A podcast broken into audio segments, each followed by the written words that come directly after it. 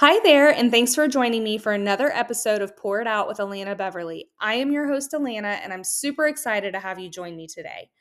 Today on the podcast, we have one of my closest friends, Mrs. Christmas herself, Heather Bailey. What better way to kick off December than to have her? I have no words. If you know her, then you know she is famous for her Hobby Lobby videos, for her obnoxious um, Christmas pictures and decorations, and talking about Christmas way before it's time to talk about Christmas. Um, it's actually how she and I first bonded. I think that it was through she would post all of these things on Facebook about Christmas in like September. And I'd be like, whoa, whoa, whoa, calm it all the way down. And through our mutual sarcastic humor, we became friends. And then later, just through church things, and our kids are the same age. And so they have done sports together and they've been in classes together. So we've just truly lived life together for the past several years. And we've gotten really close through all of it. And I love her. She is one of the funniest people I know. She is sarcastic. She is funny. She just has the humor that just comes effortlessly out of her. She truly, truly is the queen of Christmas and all things Christmas. And it's just really fun. Now we just give each other a hard time still, but um, I don't know. I've learned to at least accept it, at least a little bit. A little bit. Um, but today on the podcast, she shares her story of um, healing that the Lord did. The Lord uh, did a miracle in her life a few years ago. And if you know her, then I have no doubts that you remember all of it. If you do not know her, then let me just tell you, you are in for a treat. And if you are someone this holiday season who just needs to be reminded that God is a healer, then I pray that this episode encourages you and reminds you of that and stirs up fresh hope within you uh, to remember that and to stand on the promise that He is a healer. It's not just what He does, but it's who He is. So, uh, I hope that you all enjoy it. Grab a cup of coffee or your favorite drink and join us as we pour it out. Well, good morning, friend. Good morning. Thanks for being here. Absolutely. So, um, we, this is a conversation that I have wanted to have for a while. And last year, I think we had like two different dates set up to record, and you got sick one time, and my kids got sick one time. And so it just did not work. And then when we tried to think about rescheduling, I have always wanted this to be like a Christmas episode because number one, you are like the queen of Christmas. And number two, um, just because it's a season of hope. And so I think it's important to hear stories of hope and things. Um, and so I wanted, I really wanted that. That was kind of my vision for when to share your story and it never changed. So throughout this past year, it was kind of like, hey, I still want to have you. I still want to have you. We'll wait. We'll wait. And so here we are, finally getting to sit down yeah. and record. And I'm so, so, so excited because this is one that means a whole lot to me. And um, so I'm excited to share it. So, we are recording this. It is October 23rd. And so two years ago, we were kind of in the middle of your the story that we are going to share today. Um, and so I will we will back up. It was um, a few weeks ago, so it was like October. What was it? When I went in the hospital, mm-hmm. it was October seventh. Seventh. Okay. Twenty one. So, um, so it would have been the beginning of October 2021. And I will just pass it over to you and you can tell us. Yeah. So I ended up with COVID, obviously. Um, I was I was diagnosed on the first.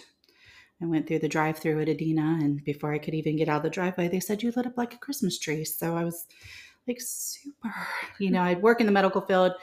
Um, had gone that whole year with nothing. I didn't even get sick, not once the whole time. It did.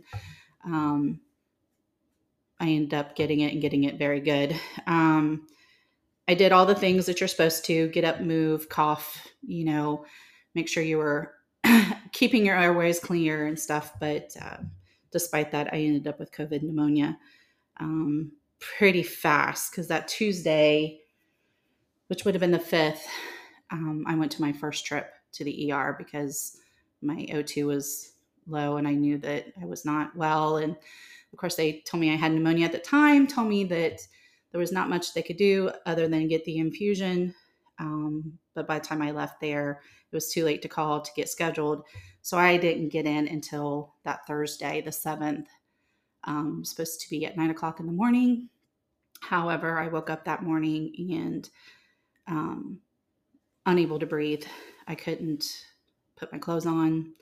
Paul had to literally put every stitch of clothing on me. Um, we barely got out to the car. So by the time we got to Adena, um, the nurses came out to get me um, for the infusion. But um, when they put the pulse ox on me, I would think I was at that point, I was like at 60 or something like that. So it's really fun as a medical person to walk into the ER and have a whole team of people waiting on you when you get there. Um, but yeah, so it was at that point they started working on me. I was in pretty bad place right at that point. They were able to get me stabilized and even thought that maybe I would go home, um, except that I couldn't pass the six minute walking test um, for oxygen because that's that's how they kind of test that stuff. So I earned myself a stay um, first couple of days were fine. Um, you know, of course, I was on the oxygen, um, but then uh, infections started setting in. I had various random fun infections that popped up, and so they were treating me for those. And then um, in the middle of the night, I think it was the second night, uh, is when uh, the rug, I guess, you know, got pulled out from underneath me, and uh, I was um, not aware of what was going on in the moment. I was very confused because I had no oxygen, um, and they put me on a BiPAP, and then I was taken to the critical care unit where I got to stay for the next two months. Um, yeah, so um, from there, um, it was touch and go for a, a, a good while. Um, I'm trying to collect all the thoughts and stuff of where I want to go with this. Um, because I don't want to go into every single detail, but I ended up um, having an extremely bad night uh, one night. Um, physicians came in, they told me that I probably was going to make it through the night. They called my family, um, let Paul know. And of course, if you guys remember during that time, no family was allowed in. Um, I could have two visitors a day, um, but nobody past eight o'clock. So, of course, anything that was going to happen was going to happen in the night. And so I was always alone when things happened. Um, but this this particular night, I do remember because um,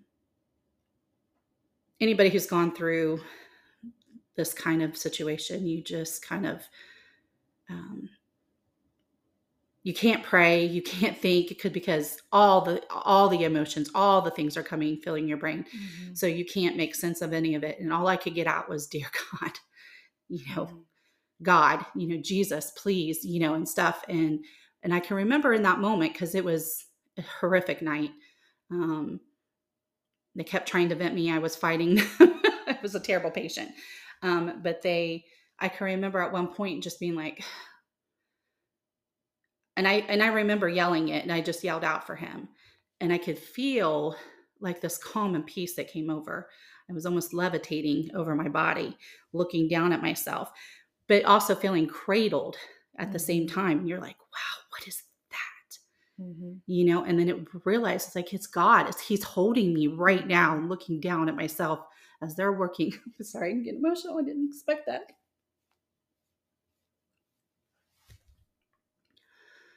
I'm sorry. But I can remember being cradled in that moment. I'm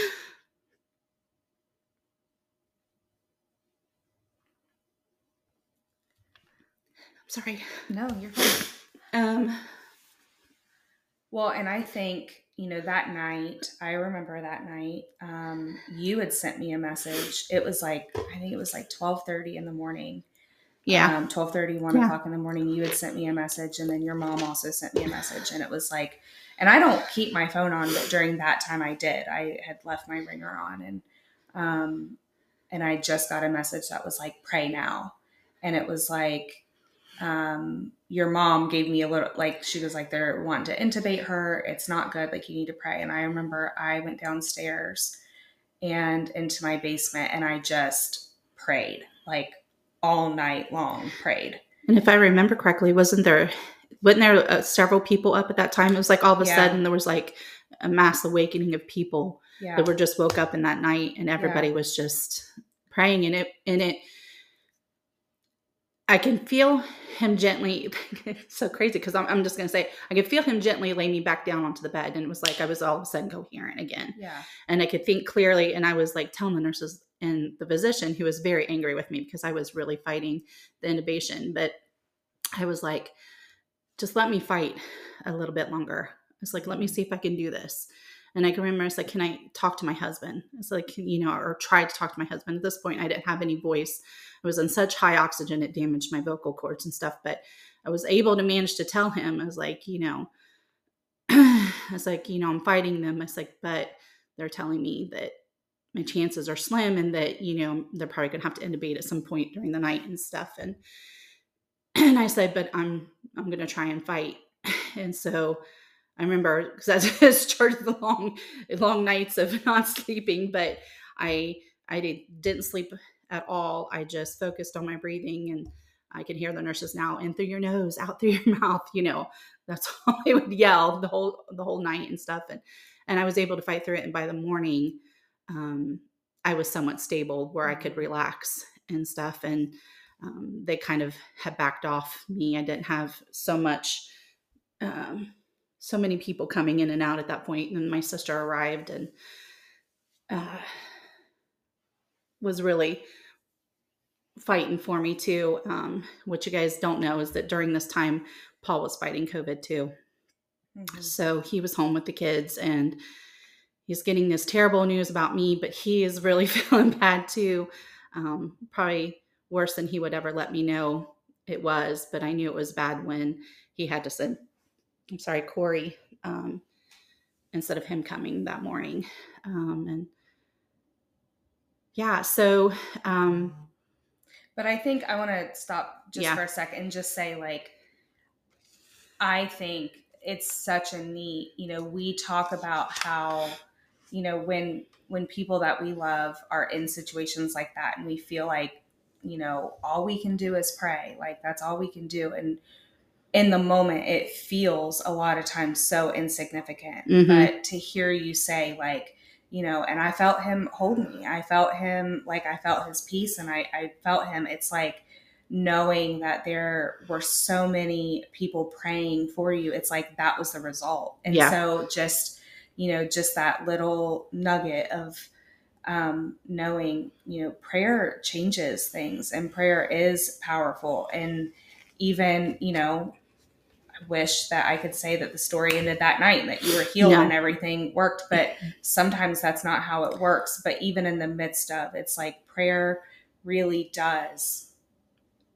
It is powerful and it, you know, to hear you talk about like what you were feeling and what you were experiencing. It's such a blessing to mm. hear that. Yeah. It's it's amazing what he did in that time because there was never any time I had little little moments where I would get upset about the kids and missing them and having a hard time being away from them. But for the most part, I had absolute peace about that. It was the strangest thing because you shouldn't. I mean, two months away from your kids, you know, and Mm-hmm. Mark was in kindergarten, you know, he was still my baby very much. And, um, and he is a mama's boy hardcore. And, um, he, like, I just had total peace about it. I never got upset about it. Um, a very, I didn't even cry. It's funny. I didn't cry until the day I left, but I didn't really cry a whole lot. Um, at all. I might have a little tear or two come down, but um, there was just absolute peace and comfort and knowing that everybody, everything was fine, everything was being taken care of.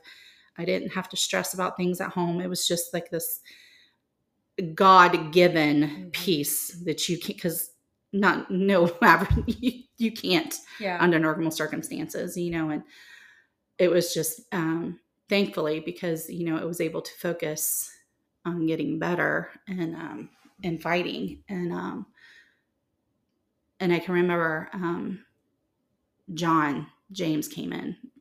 Remember this was early on, so like I still actively had COVID, you know, stuff. So he's he had to gown up just like the nurses did to come in and see me, but he came in and I'm so grateful he did because we expect God most of the time, I think most of us, when we want healing, we want healing right now, Mhm. right in this moment. And the thing is, is he doesn't always work in that way. It, you you'll see it gradually along the way. And John would talk to me in detail about that. He's just like, he goes, you can't. He goes, it'd be fantastic if we had this, you know, big moment of just instantaneously Mhm. your oxygen started to level out, you know, infections gone, all that stuff. He goes, but most healing comes in stages. And um, he goes, on, he was like, I'm really believing that that's what's going to happen here. And he would pray with me. He came in a couple times, you know, and just, he came, it was so funny because it was such a God thing because he would come in just the right time. Because the first time he came in, I was, I was broken. I mean, I was, I was at that point where I was ready to accept the fact that I was probably going to go. I was trying to talk to my family about my wishes, you know, all those things. And of course, nobody wanted to hear any of that. And, um, but I was kind of getting to that point where I was like, you know what, maybe, maybe I'm supposed to go. Maybe this is what's supposed to happen. And John would come in right at that moment, like, hey, you know, sometimes we have to walk through stuff. He's like, and um, God will walk us through this, and you're gonna, and you won't be able to see it until you're on the other side of it. Just exactly what has been done, and so I'm grateful for him for that. Um, that little bit of hope, you know, and I would get little nuggets of that all the way through. Um, and another particular bad evening, um, Beth was woke up with a song. Mhm. And if anybody knows me, they know that Beth, um, when she opens her mouth, it speaks into deep into my soul. I was like, Beth, and it's always been that way from the time I was a, a young teenager when we first, you know, started going to Open Door. I was 14, and of course, you know, as a teenager, you're kind of in and out, you know, of the church life, you know, because you know I'm 14 and Mhm. I'm influenced by my friends and um but it didn't matter what was going on if Beth opened her mouth and sang a beautiful song. I was a puddle of you know water um, Mhm. beneath her feet. I just she her voice can just speak to my soul like nobody else. So God used her in that moment. Just a little song that I Mhm. would and it sent to me and I would play over and over and over again in those just dark hours, you know, at three o'clock in the morning, nobody else is around and you're feeling very lonely.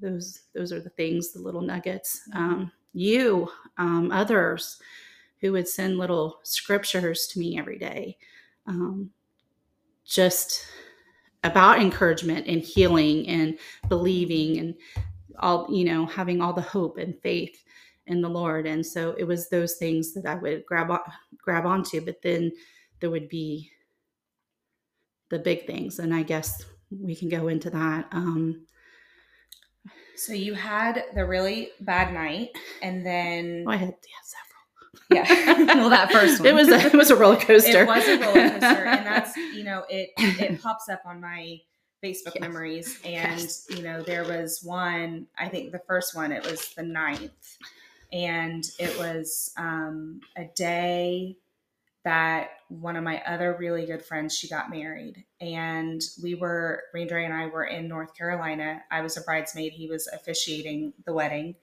and um, you know, this was a wedding that we had believed for for decades. I mean, she just we believed for a spouse for her. We believed that Mhm. the Lord was going to come through and all the things. And it was her wedding day, and we were in North Carolina, and that was the first night that was. It was like not. It, it was. It was when you started to get really, really bad, and um, I remember it was the first day that I didn't hear from you in the morning.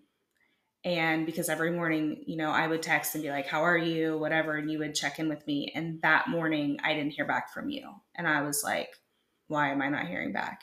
And so I remember I reached out to your mom and she was like, She had a really rough night. We haven't gotten any information yet. And so that whole day, I'm trying, I'm like, you know, my heart is just torn. And we, we talk, I talk a lot about, you know, holding grief and joy at the same time or sadness and, happiness and all the things at the same time. And that day, like I remember that tension of being like so excited for her, but so terrified for you. Mhm. And it was just like, Lord, I need your peace. I need to know that you are with her, that, you know, whatever, all the things. And, um, and so, you know, then it was like a few days later, you had a really, really good day. and so it had popped up in my memories just like last week that it was like, it was really a day. Thank you so much, everybody, for praying for my friend Heather. She's had a great day. Da, da, da, da. And then little did I know it was going to be like, oh, no, roller coaster. And Yeah, so um, it was such a roller coaster um, for such a long time. Um, but then every time, at least from my perspective, from from my outward looking, you know, it was like every time there would be that nosedive deep down, it was like every single time the Lord would meet you Mhm. and there would be there would be those nuggets of hope or those nuggets of like just those i'm here i'm with you i've Mhm. got you i'm Mhm. not leaving i'm right here and i just i love that about him Mhm. and so um so you never did get intubated No, Or- no, I was able to fight that off. Um, that's a God thing too, because I had one, one particular doctor who was just bound and determined to, to intubate me. Um, so after they found out that I had, I also had, my thought process was that it was just a couple days after I went to the critical care unit that I had the blood clots, but it was actually a little bit later. And this is where my memories get a little jumbled because because of the lack of oxygen, I don't my memories are a little skewed. Um, I don't remember exactly. So I have to thank goodness that you kept this diary for me because it it did kind of pull things together. But I ended up with the um, blood clots in both lungs. Um, so they were really wanting to intubate me to, and, and they their reasoning was was just to give my body a chance to relax. And Mhm. so i wasn't fighting so hard because i was causing a lot of strain on my heart. And um but the thing was is i kept moving. So even though i was as bad off as i was i would in the mornings when they would come in i would get up out of my out of my bed with their help and transfer to a chair. Um, and it took a lot of effort and i would have to recover you know after just those couple steps. And if i needed to go to the restroom that was the other thing is i would take those couple steps um, for that as well. And um, so I, I would at least try to make myself do things so you know i could improve. And i had a um, pulmonary specialist who came in because they were they were trying to convince me that I needed to go on it. But then once he saw me in the chair, he kind of questioned that. It was like, How are you in the chair? And I was like, Well, with the help of a nurse, I was, mm-hmm. you know, I could take a few steps and get to the chair. So I have to recover. I was like, But, you know, I can get here. And he just says, Well, my lady, he goes, Then you don't need intubation, do you? And he walked out and I never saw them again.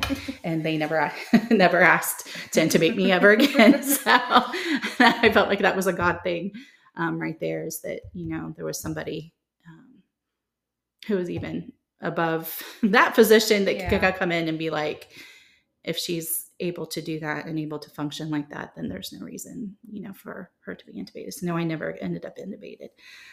Um, and I forgot where I was going with this. it's okay. It's okay. um, yeah. Oh, but it was shortly after that. That's what it was. Um, that I once again had a bad night, you know, same old song and dance in the middle of the night. And um, this time, though, it was affecting my heart.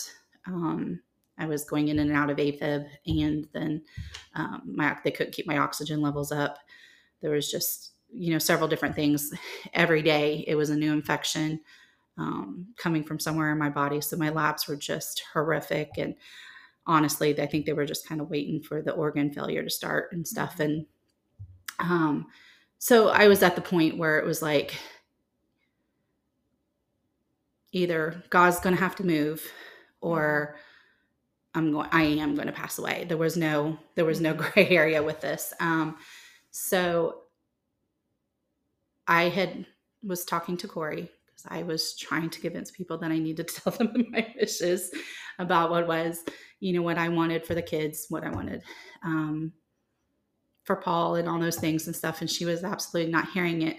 Um, and I guess in that moment where I was kind of an acceptance of what was happening, um, my dad receives a call um, for Dr. Phillips, and he's aware of what was going on. He says, "I want you to get in touch with this physician um, in town, and um, he may not be home, but maybe he can give you some advice on what needs to be done next."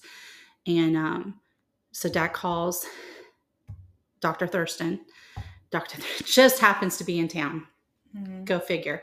He'd been traveling all over mm-hmm. the United States, um, helping hospitals with COVID patients. He was doing all the things. And he just happened to be in town, lucky for us. But he also happened to be in town with another gentleman who happened to have the medicine that I needed.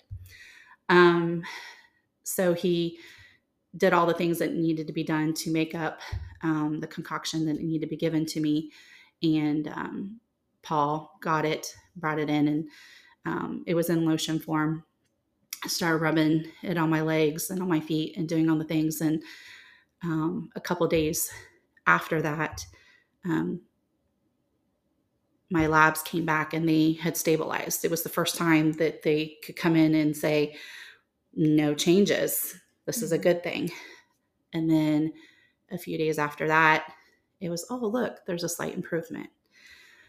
In the meantime, another family friend um, from the church um, happened to have the actual medication on hand and was able to give it to dad. And um, I started taking it. And this is, and I, I know that a lot of you probably know what this medication is. It is ivermectin and stuff, but I want to make sure that I'm very clear on this. This is not a political statement in any way, shape, or form. This is, um, this is just your story my story and um, this is giving glory to god this is not about yeah. any covid because it can be such a hot button topic yeah. and i don't yeah. want to make it that it was ivermectin and and just to be clear we had asked our, our, my physicians about it because at this point we knew that i was going to pass if something didn't happen and i was like well it's a possibility of trying it just to see if it would work you know because we've been hearing things about it. And they were, of course, their hands are tied because there is a protocol that they have to follow. I mm-hmm. understand this being in the medical field, there is a protocol. This is what we're this is how they're treating it. This is what we have to follow. So yes, I went rogue. and they were able to give me this medication. But within 24 hours of actually taking the oral medication, my lab started improving. A couple days after starting the medication, they were able to start lowering my oxygen levels, and I was staying at a at a normal level.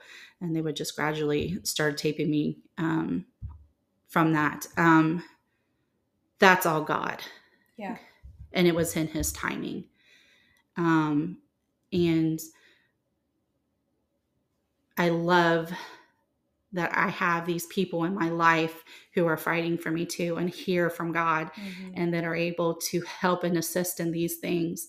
Um, so I give all, all, all this is you know for God. It's not about a medication. This is about how God moves and how He can use things, yeah. you know, in our lives. And um, and that's what I needed. I don't know if it was needed for everybody else, but you know, I'm just gonna say this is what helped me. Yeah. Um, and that I was able to get over that hump. I still had hurdles. This was not the the yeah. big miracle, you know, Lazarus moment. You know, this was, hey, we're on the other side of this hill and stuff. Yeah. And, and, you know, we're moving, you know, forward and, and towards something, you know, better now. And um, it was amazing. And uh, to see God move. And then the other part of that story is is to watch um, the nurses. So I had the same mm-hmm. group of nurses the entire time I was in there. It was the same five. You know, um, of course, you guys know they're they do three. Most of them did three on, and then you know would have several days off and stuff. But I had the same literal five group of nurses. Um, and you could watch the change in their faces when mm-hmm. they came in to see me. And um, they would talk about the miracle mm-hmm. in 216A. Mm-hmm. And, you know, because everybody on that unit died. I got to witness it. I got to live through it. Yeah. I got to watch them take them out and everything. I mean, like I knew uh, when somebody passed because it would be hours before somebody came in. And of course, you know, they call the codes and everything. So you, you know everything that's going on there, especially if you've been there for any length of time.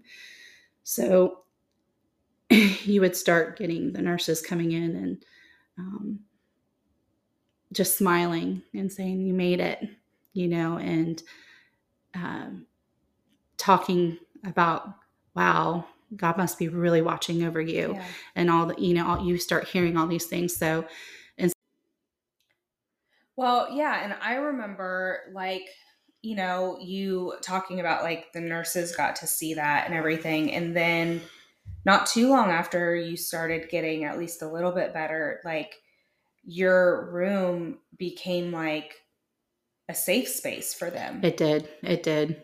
Well, because you know me, I have a wicked sense of humor and yes. kind of dark sense of humor too. And and I wanted to be doing for myself at that point. Like I thought if I had goals I had to meet, you know, that it would be better for me.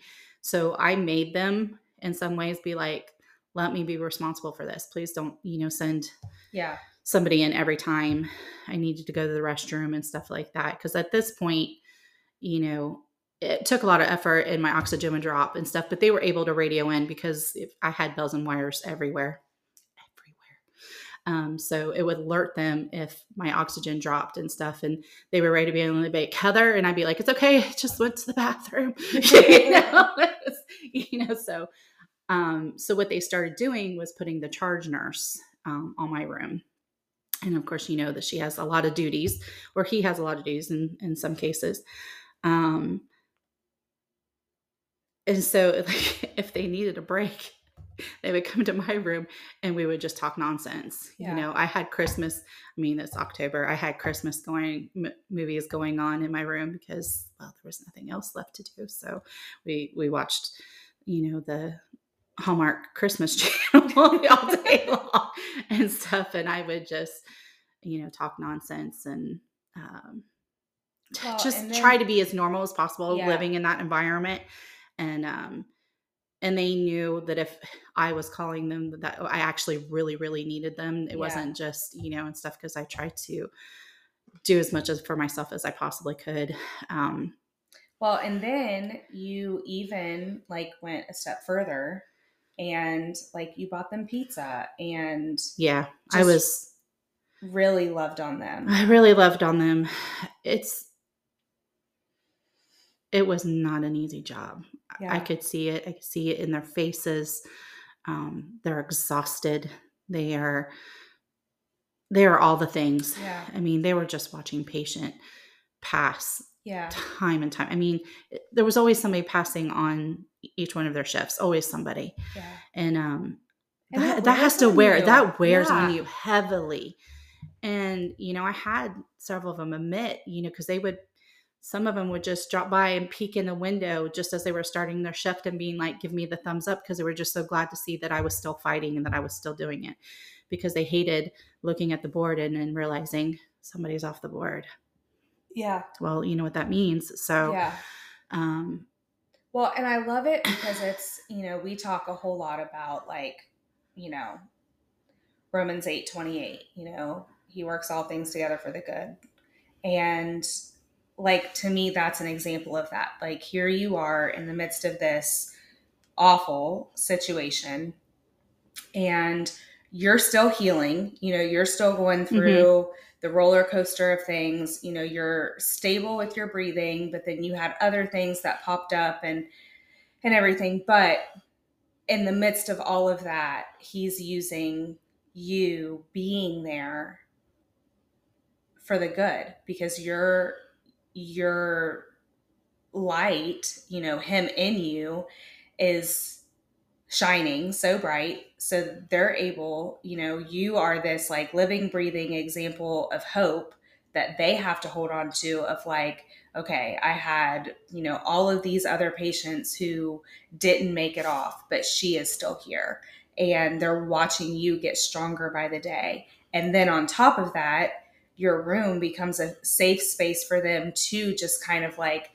breathe and laugh and you know all the things and then you like thank are able to thank them and are Mhm, able mhm. to show the gratitude of like here have dinner on me or here you know and i just think like looking at it in that way of like just the different ways like the lord's working physically in you but then he's also like working to bring hope and joy to them. Mhm. and it's just like how good is he to be able to do all of that and to work all things together for the good? Like using while you're still in there he's going to use you to bring joy. He's going to bring you use you to bring hope to use you to bring peace to these people that need it.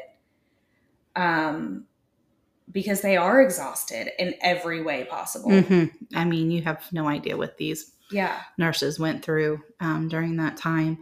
Um, I had one in particular. Um, I had gone to the rehab. Um, it was actually the day after I arrived, and there had been lots of uh, people in and out. Um, just kind of let me know what was going to be happening, you know, throughout the day. Well, it was towards it was probably usually most everything settles down around four or five o'clock there in, in the facility and stuff but it was around five o'clock and a nurse walked in and i was like oh i was like well here you know i was just ready for whatever was next and he introduced himself. He was super young guy and he says i'm sorry he goes um, i really shouldn't be down here. He's like but i just need to come meet you and i just kind of looked at him funny. And was like okay he says i work in um, the emergency room here. I'm like, okay. And he's like, well, he goes, I'll just tell you because I'm, he goes, I got out of nursing school in um, 2020 and he started his job at Riverside and COVID hit. And so he was one of the nurses who got hit with that first round of COVID early on. Um, and he said he worked for a year there and he lost every single patient every single one. He didn't have one that made it. And I'm looking at it, I'm like, oh my gosh, how to start out your career Right. in nursing.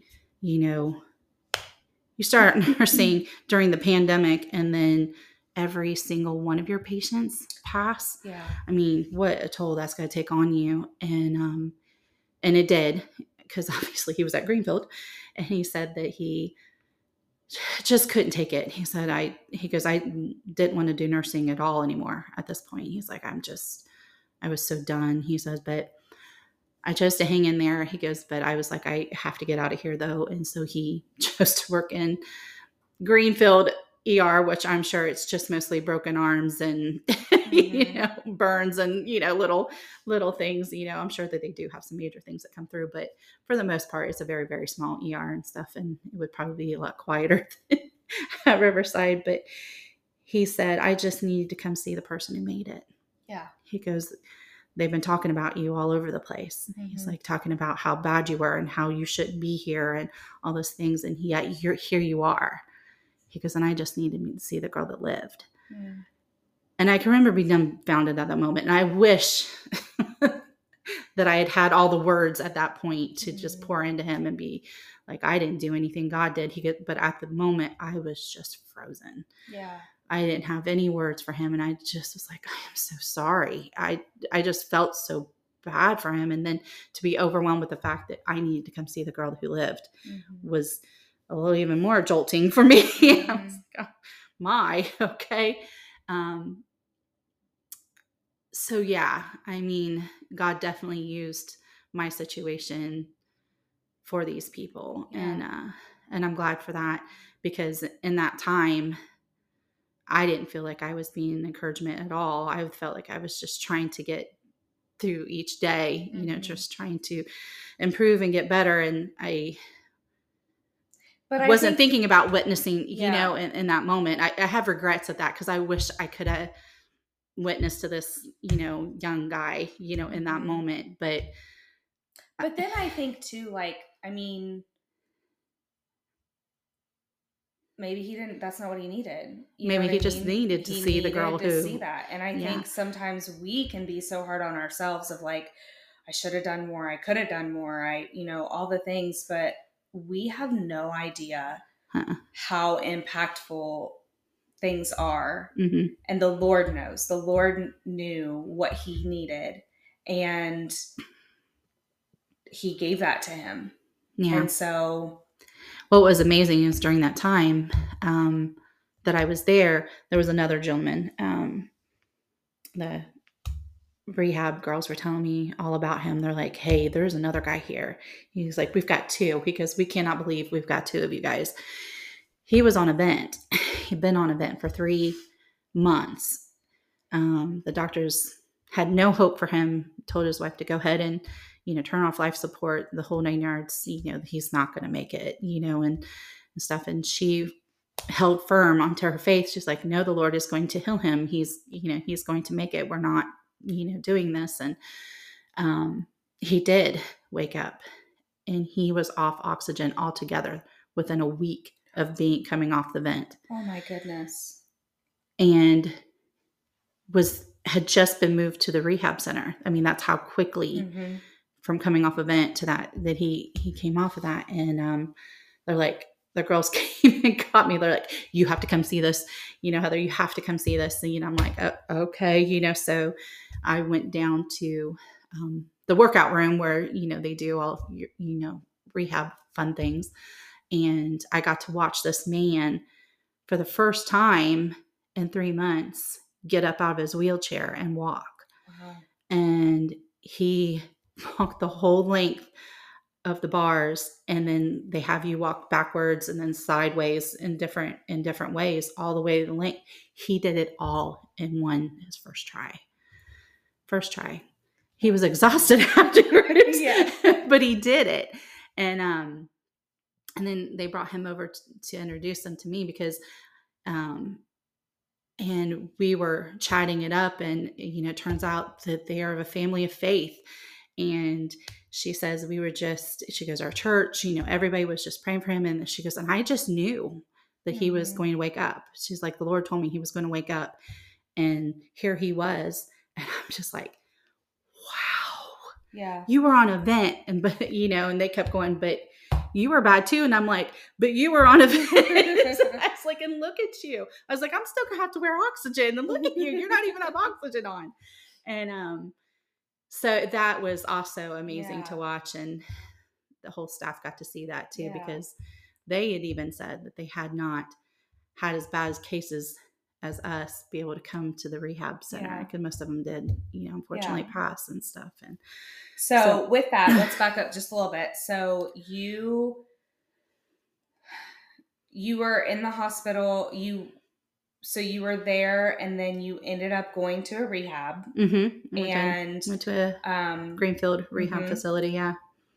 and but you only ended up being there Mm-hmm. just a few days. Yeah, I was, I was really, I got there. this is, this is going to be a fun, just a little, little thing. When I arrived that night, um, they had, well, first let me back up because this was an amazing thing that happened is, um, the same group of nurses who um, were there when I went in to the critical care unit happened to be there the day I left. So of course they're all teary eyed and just like I cannot, you know, they're like, I'm so excited you're leaving, but we're sad you're leaving, Yeah. and all these things. And I'm like, and I had mixed emotions too, because there's this part of you is kind of you kind of got used to this, and you're like terrified to leave because it's like, what, What if if somehow something- happens yeah. when I get home, you know? And um, so, but as I went to leave, and, and mind you, this was the evening. It was like seven or eight o'clock in the evening. Um, they went to wheel me out of the building, um, and the entire floor is lined with all the nurses cheering Oh my goodness. and clapping and yelling and just you know all the things as I I left the facility. Talk about tearjerker. I was- Mhm. And um so, you know, that was an amazing moment for me, but I could also tell they needed that too. Yeah. Like it was it was both ways. It wasn't honest like you're leaving but you're not leaving, you know, you're just going to rehab, girl, and then you get to go home, you know, it was a whole excitement thing and um and I got there and then um, over to the rehab center. This is just a funny thing. It's like, you know, they put me in a room with three elderly women. and they were all on their cell phones yelling at their loved ones. And he, trying to hang up the phones. Can't hang up the phones. I mean, it was just hilarious. You had to just sit there and laugh because it was just, you know, the funniest, you know, room to ever be put in. But I ended up um, being moved into uh, a room by myself, and that's when I um, met with all the physicians, and he, and he kind of broke my heart at first because I thought, oh, you know, I'm only going to be here just for a few days, and and I'll be able to go home and stuff. And he was like, oh, whoa, whoa. He's like, oh, he goes, I can't promise you you're going to be home for Thanksgiving. He goes, maybe Christmas. He goes, but I can't even promise you that. So I was a little jolted, you know, in Mhm. that moment. Um, and I was like, what do you mean? Do you, I have to be home at Christmas. You guys don't understand. It's like Thanksgiving is one thing, but Christmas, girlfriend's going to be home. yeah, I was like so devastated to hear that. But yeah, I was blessed enough that um, um, I was slow at everything, but I was able to do everything myself. Um, and the only thing they were concerned about is me going up and down stairs um, because anywhere in direction into my home is a set of stairs. So that Mhm. was something that worried them is that I wouldn't have the oxygen to make it up the stairs. So that's what I ultimately why I was there. it wasn't because I couldn't move around and function okay by my eating well, wasn't really by myself. You always had to have somebody there, but um, that I was physically able to do it. And then so we had to practice the stairs. So I got lucky enough that I was only there four days. So I went in on a Monday, came home on a Friday. And uh, um, the bus stop was amazing. Uh-huh. um, I and that is when I lost it as we pulled away, and I could still see there was still I was lucky enough because you know I missed a whole season. I missed all of fall. Mm-hmm. I remember being being devastated the first time I was able to go walk, and I asked the nurse, I was like, she's like, "Do you want to try and walk?" And I was like, "I would love to. I just want to move, get out of here, something." She's like, "Okay." She goes, "What do you want to do?" I was like, "Can I go to a window? I want to see the foliage." And she was just like, "Oh, baby." She goes, "We can go to the window." She goes, "But there's not going to be much." She goes, "You've kind of." That's all done. And I'm like, I missed fall, all of fall. She's like, oh, girl, yeah. and I was like, Which- oh. that year we didn't have much of a fall. Well, I- if you remember, there was a really bad storm Yeah. at one point, and I think that took out all the leaves that one night because I remember being in the room and they were they were putting beds out into the hallway, and they're like, "Hey," because you know my bed was somewhat close to a window, but and they're like, um, "We'll wait to the last minute to move you because of all your equipment," and I'm like, "I don't even care. It's fine." you know, I just remember that being because there were alarms going off Mhm. everywhere in the hospital and stuff, and and I'm sure that that's what took out most of the leaves Yeah, and stuff. But we, I, I remember that year, and because I remember talking to you and saying like, you didn't miss too much because it. oh, I was broken. wasn't. I was broken. I was like, I can't believe I missed a season. How do you Mhm. miss a season? But, um, but she did take me to the window, and it was you know November and gray, and Yeah. there wasn't much on the trees. Yes. but yes, but this particular day that I went home, it was gorgeous. Mhm. it was like 65 out um sunny and um there was still in greenfield there because it you know if you've ever seen that the hospital there it's like it's in the middle of a neighborhood you know and stuff but there were still some leaves you know golden leaves red leaves and stuff still kind of present and of course they were filling the ground you know all around and stuff so I just fell apart. That was the Mhm. first time I allowed myself to really just. I mean, I got angry during my stay and stuff, but God never let me fall apart. Yeah. That was the one thing, and I'm grateful for because He kept my wits about me. Because I think if that had been the case, I don't know that we could be here talking about this. You know, Yeah. He allowed me to have my wits about me. You know, to be calm, peaceful, you know, throughout all of it. Um, not that I didn't get scared at times, but um, it was never so overwhelming. Yeah. I never got to that just overwhelming sadness, Yeah. you know, and of course nobody else would let me get there either. So Mhm. that was that was a good thing. Um, So you go home and you walk into what? the most glorious scene you've ever seen in your entire life. I came home to Christmas in my house. Yeah, okay, it was the Friday before Thanksgiving, y'all. But my family knew how much I needed that. Mhm. And so my entire family, both sides, Paul's family and um, my own family, came and completely put up Christmas in my house. Um, it was amazing. It was absolutely amazing. So Paul was really excited to bring me into the house. Um, and I made it up the stairs with no issues. That was a blessing in itself. And um, we stopped at McDonald's and got me a sweet tea. I'm just like, I want something other than water.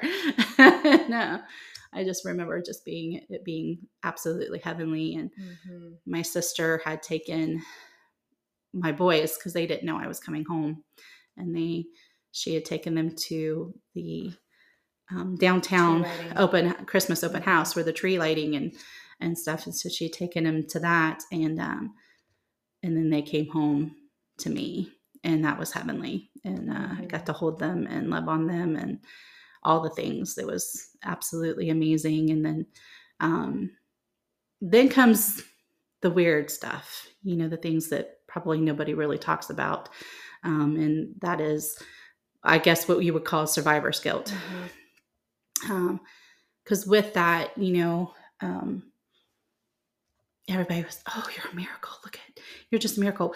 My father died, you know, but you made it and that's amazing. And, Mhm. you know, look at, you know, all the miracles and everything. And I was like, and there was, it, it was a miracle. It was a miracle that I'm here. It is a miracle. I give all the glory to God for that. The devil will use anything against Yeah. you. And I was ashamed and embarrassed at any time anybody would mention. And I know you because you caught it a couple Mhm. of times. Um, I think we were at the Christmas program, and I'd gotten overwhelmed with that. A lot of people were coming up and you know saying things like that, and it was. I was embarrassed. It was a weird. It was a weird feeling and stuff. And um, when I and I, devil is just awful. I mean, he will just use anything Yeah. and everything against you to steal that glory, to steal his what he's done in our lives and stuff. And I just, um, and I still struggle with it sometimes because you know it'll still come up from time to time, and you kind of get a little taken back by it. And I'm like, no, Yeah. no, has nothing really to do with me. It has everything to do with him. Yeah. And, you know, it's his glory. Yeah. It's his, you know, he did this, not me, you know, and um, so I have to remind myself often. And I think a lot of people are plagued with that too. Yeah. Um, why me? Yeah. And not them, you know, and you can And play we'll that game. And you, no, and you can play that game, Yeah. you know, a million times over. Yeah. And we'll never understand, you know, we'll, that's something that we'll never know or never understand the side of heaven. And, you know, it's the, the age old question of like, why do bad things happen to good people and why do good things happen to bad people? And why do some people Right. get healed and some people don't? And some people, you know, it's just all the things. And at the end of the day, like, God is sovereign and he knows and we will understand maybe not until we get into eternity Mhm. but we will understand someday it will be made clear to us and you know i think and the thing that i have told you over and over and over is that 100% it's not about you like Mm-mm. people need Mm-mm. hope and when they're able to you know look at you and see you know you are a physical representation that god still heals Yes. you are a physical representation that God still does miracles. And so, you know, it's not about you, it's about what he did in you. Mm. And so, and he's still doing. yeah. I mean, I've only been off oxygen. what we say? Seven months now. Yeah. Um, continuous oxygen, I should Yeah. say. Um, about seven months. Um, I still need oxygen at night. I still have to wear a BiPAP at night. Um, but I am stronger. It's like you don't realize how much you've been healed. Like I could, I Yeah. could say uh, now. I started working at the school this year. That's Yeah. new thing full time. Um, I was worried about that, concerned about how I was going to be able to do it. I have more energy than I had the last two years than I do right now. I have more energy. My lung capacity is so much better. Um, all the things I can't even. I could go on and on and on Mhm. um, because there was so much healing that still needed to be done when I came home Yeah. there was a lot. I still had various different things. I still have some issues um, that God is working on, and I know He's working on them because it's Yeah. getting better. And healing doesn't always, like I said, it's been two years. Yeah. I'm still in the healing process. He's still working Yeah. in me. He's still doing the things. He's still very much aware of where I'm at and what you know needs to be done Yeah. still. And it's going in stages. Yeah. You know, and and I want people to realize that not all healing is something that's going to happen in that one day. It does, and that's amazing. Yeah. But in a lot of cases, it's going to come Yeah. and in time, slowly in time. And also, I think too, um, you know, last year, I remember, well, I guess it would be this year, um, the beginning of this year, you were still on oxygen. Yeah. And Yeah, I remember you being, you know, I remember specifically when you had gone to a doctor's appointment and you called me was last summer. and you were so discouraged and Mhm. so defeated and just so like they say I'm not going to get off oxygen and this is just my new norm and I just need to, you know, whatever. And you know, I remember us talking and saying like look what he already did. Like he Mm-hmm. Can do this. We believe that he can do this and he will. And now here you are without it. right. And it's like, you know, so the things that still need to happen, you know, he still is working and this time next year we will be able to look and say look at that look it's yeah i had um and right what see god is great because when that happened it, that was actually last summer that they put me back on oxygen i had been off of it mm-hmm. temporarily mm-hmm. for a while before that but then we found when i went to take a six minute walking test that i actually was just functioning with low oxygen and that was not yeah. good it was causing strain on my heart um, so they wanted me to go back on it. And I was. I was so upset. So upset. Um, I called Paul just bawling. I was just, I was angry. I was all the things. And then, um, and I'd spoke to you and others and stuff. And I was just like, well, this is just is what it is. I went to church that Sunday. I had two people, two whom I trust and believe that they hear from the Lord, who both came up to me and was like, you know, you've just accepted where mm-hmm. you're at. And that's not what he wants. You got to push through. You got to continue to pray. You got to continue to ask for these things. You got to push through this. You got to get rid of whatever is in your head about, you know, what you're feeling about this. You know, this was a setback, but you need to push through. And then here we are, another yeah. year later, and I am off oxygen and everything is good. And um, so you just have to sometimes we just need to pause and redirect our thoughts you know 100% 100% okay so the last thing um, with your story in particular was um, there was a point i honestly don't even remember when it was it's probably maybe halfway through, maybe not even quite halfway through, where I felt like the Lord told me to start writing things down. And so I had gone back through text messages and conversations with your parents and Facebook posts from your parents and different things. And I wrote things down from that point, And then I continued to document the journey um, the rest of the way. And you brought it this morning, which really blessed me. And um, we were just kind of chatting a little bit. And I think so many times, you know, I think it's important to have something like this that you can look back and just see where the Lord brought you because mm-hmm. um, for you, there's a lot that you don't remember mm and a lot that those little details mm-hmm. that you don't remember. No, there was so much out of sequence. I mean, my body was starved of oxygen. So, of course, your brain, you're not functioning in a normal yeah. realm. So, I mean, I really was all over the place. Like, I was shocked because in my head, from the time that I went into the critical care unit, I thought that they found out just within a couple days that I had blood clots. No, it was like a whole week and a half mm-hmm. later. But in my memories, it was just a couple days.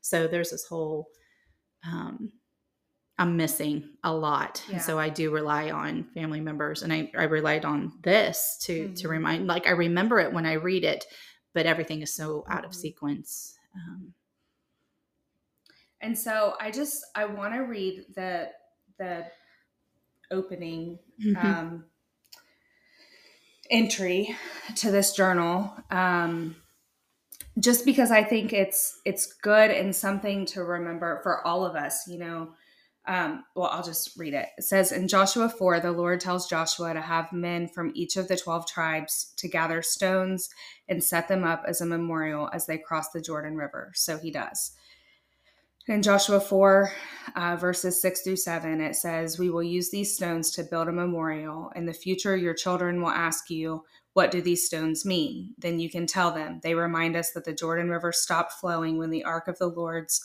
covenant went across. These stones will stand as a memorial among the people of Israel forever. I said, just like them, we have stones too, markers that we look back to see that we look back and see the Lord's hand of provision, healing, restoration, etc.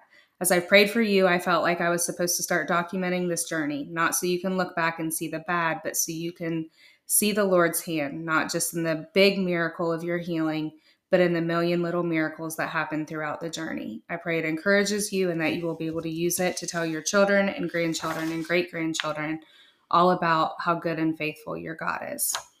And I um I love that. I love that because I for me personally it's it's incur I forgot that I wrote that part, mm-hmm. but um it's encouraging to know that like I said, I don't even know that we were halfway through the journey when he told me to do this. And it was like I just had such a confidence from the very beginning. Mm-hmm, like mm-hmm. there wasn't like if you are healed. It was like I knew you were going to be healed. I knew that he was going to do it and I knew that there were going to be a million little miracles along the way. And so all of that is true. And so that's um encouraging for me, but also just, you know, just a little thing for all of you listening, you know, it is true. You know, we have those, I have in my journal, like there are things that I document that are big that I'm like, I don't want to ever forget this, that I need to know. And that, that are those stones of remembrance and, and those re- memorial stones that we have that those times where when we feel so lost from the Lord or we feel like, I don't know what's going on, or I can't hear you, or I can't, you know, Bill Johnson has a uh, he's a pastor out in California, and he has a quote. It's my favorite quote of when you can't see God and you can't hear Him, or when you can't even feel Him, you can remember. And he talks about how, like, when you remember the things He's done, it stirs up your faith to believe for the present. And so, this is just my encouragement to write things down write things down in your life write things down in in the people if you have someone who's going through an extended illness or an extended you know, crisis or something, write things down, document things um, so that they can go back and look, so that you can go back and look and see the faithfulness of the Lord and see his hand in all of it because um, it's powerful. Um, so, to end this, you would not be Heather if we did not talk about Christmas. Oh, Christmas It's my favorite. and we will, you would not be Heather if we did not talk about Hobby Lobby and Christmas. So please note that this is being recorded on October 23rd. So the story that you're about to hear is from October. and and it's not even Thanksgiving, Heather. And and this is look. Side note: This is where our friendship started. Listen, our friendship started on the basis of she would post the somehow we became Facebook friends. I don't even know, but she would post all these stupid like Christmas memes in like August. And I'm like, whoa, it is not Christmas yet. And I am very adamant, like, you don't decorate until the day after Thanksgiving. Says who? Says because October 31st is coming. Midnight, October 31st. No, there's Thanksgiving. You're it's missing a you just talked about missing a whole season of life. I did. There is a whole season. season. There's a whole season. There's a whole season of Thanksgiving. and I am super sentimental and Thanksgiving is one of my favorite holidays and people just want to pass over it and skip to Christmas and I'm like, "Wait."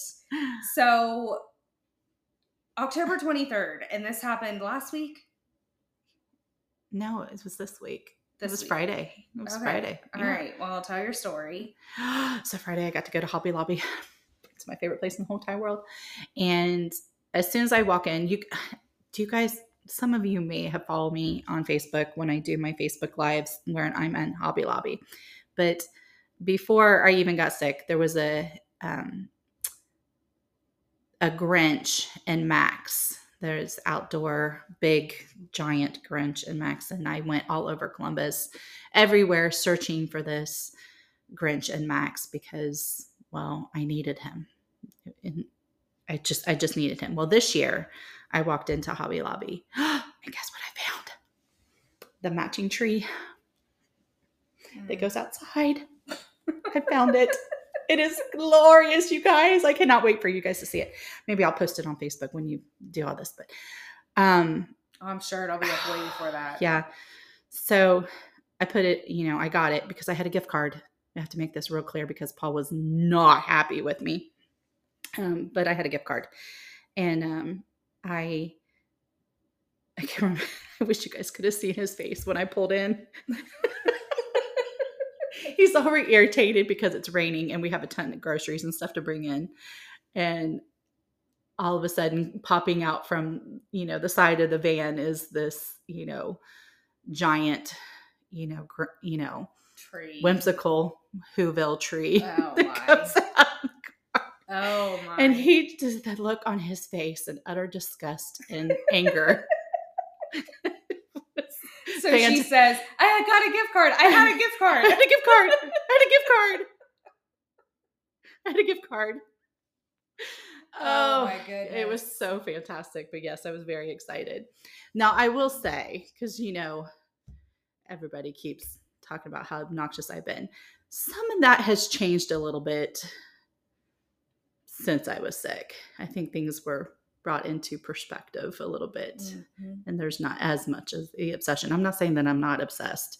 I'm probably more obsessed than the average person, but it's tamed down a little bit. And I have come to appreciate that time of Thanksgiving because it is.